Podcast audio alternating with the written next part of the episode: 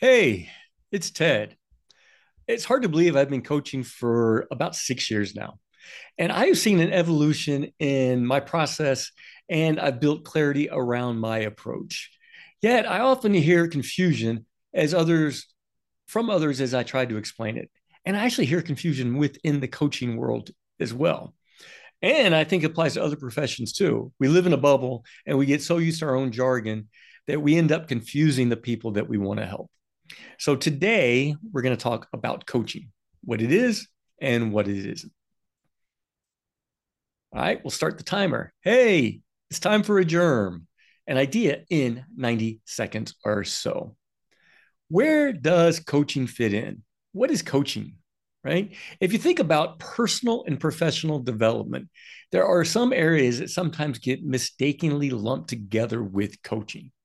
For example, training, now, training is super important to maintain a growth mindset. Training is the acquisition of knowledge. It can be very general, it can be broad, or it can be very specific. But a trainer or a teacher is not a coach by definition. Mentorship. Now, typically, a mentor is someone with more who's more senior and has specific experience in an area of interest. This could be a specialty, a technical specialty, or it could be related to an organization. Um, mentorships can be formal or informal. A mentor is an example. How do they do it, or how would they do it? How would they recommend you do it? Coaching is different from consulting. Now, I struggled with this early on because I had a consultant background. I needed to be needed to be the knowledge expert. I needed to bring specific expertise. Um, so when you're hiring a cons- uh, hiring a consultant, you're hiring their knowledge. Now, this could be on a project or it could be long term focus if it was a specific skill set. But a word of caution consultants will turn over.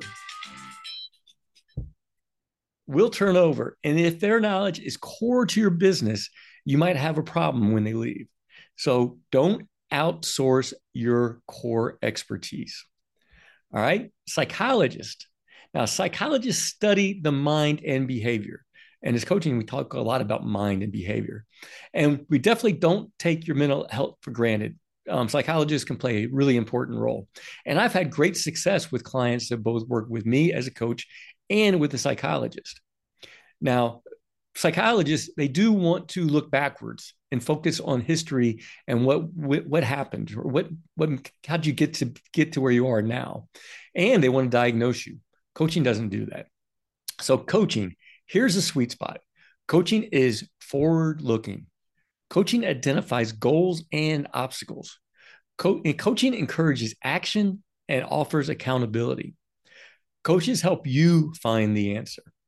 Now, sometimes a client needs direction, and a coach can't offer that. But also, a lot of times, the, the client just needs clarity and they need to work through ideas to help get there. All right. So keep a growth mindset, build your network, don't try to do everything yourself. Build your self awareness, your emotional fitness, and find someone to support you. That's where the coach comes in. Okay, that's it. I am way over time. I will try to do better next time. As always, this is the property of Oil Ventures. All rights reserved. Hey, reach out if you want to talk about coaching. I'd love to talk to you.